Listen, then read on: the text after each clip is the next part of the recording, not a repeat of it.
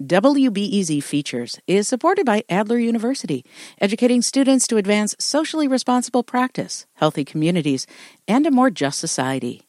With degrees in psychology, counseling, public policy, and leadership. Adler.edu. Ice is usually a common winter sight on the Great Lakes, but this season, ice cover on the lakes has been distinctly low. Andrea Vander Woude is an oceanographer with the Great Lakes Environmental Research Laboratory in Michigan. She joins us now to share what this means for our lives and ecosystems. Welcome, Andrea. Thanks for having me. So the lakes are only about 9% covered in ice. How does that compare to the average expected ice cover for this time of year? The historical average for this time of year, usually taken from the National Ice Center, is around 40%.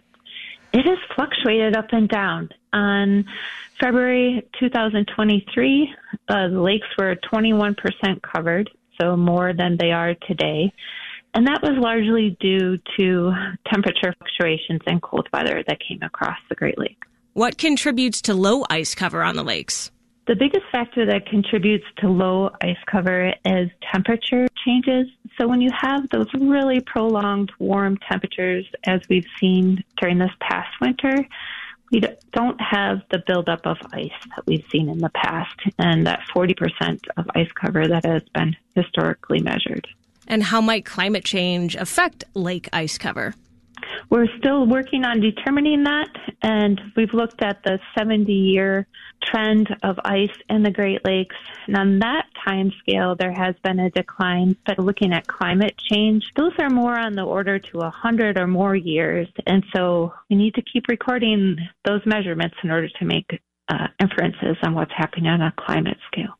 And we get a lot of this information about ice cover from the CoastWatch program at the laboratory, which you run.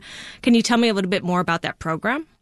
Sure, I'd be happy to. We run a program which is funded uh, as part of NOAA's satellite group, and we house all of the satellite data for the Great Lakes that is obtained from NOAA satellites and NASA and Canadian satellites specifically the Canadian satellites, we have what's called a memorandum of understanding to use satellite data that looks through the clouds and is able to determine how much ice is there. And in terms of ecosystems, how does the amount of ice on the lakes affect those Great Lakes ecosystems?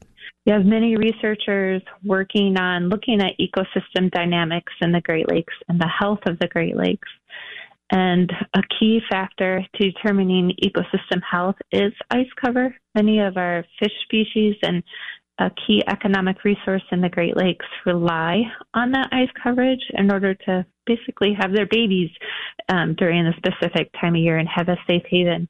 And so many species require ice cover conditions in order to thrive and humans and human activity. Uh, how does ice cover impact our daily lives? Again, a key economic resource is not only snowmobiling and snow activities on land, but also on the water. So, ice fishing is something that people in the Great Lakes region really rely upon and enjoy doing during the winter months.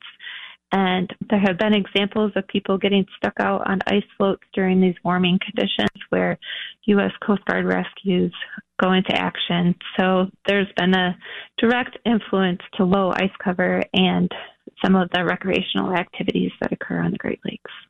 Andrea Vander Woude is an oceanographer with the Great Lakes Environmental Research Laboratory. Thank you for joining us. Thank you for having me. Appreciated your time.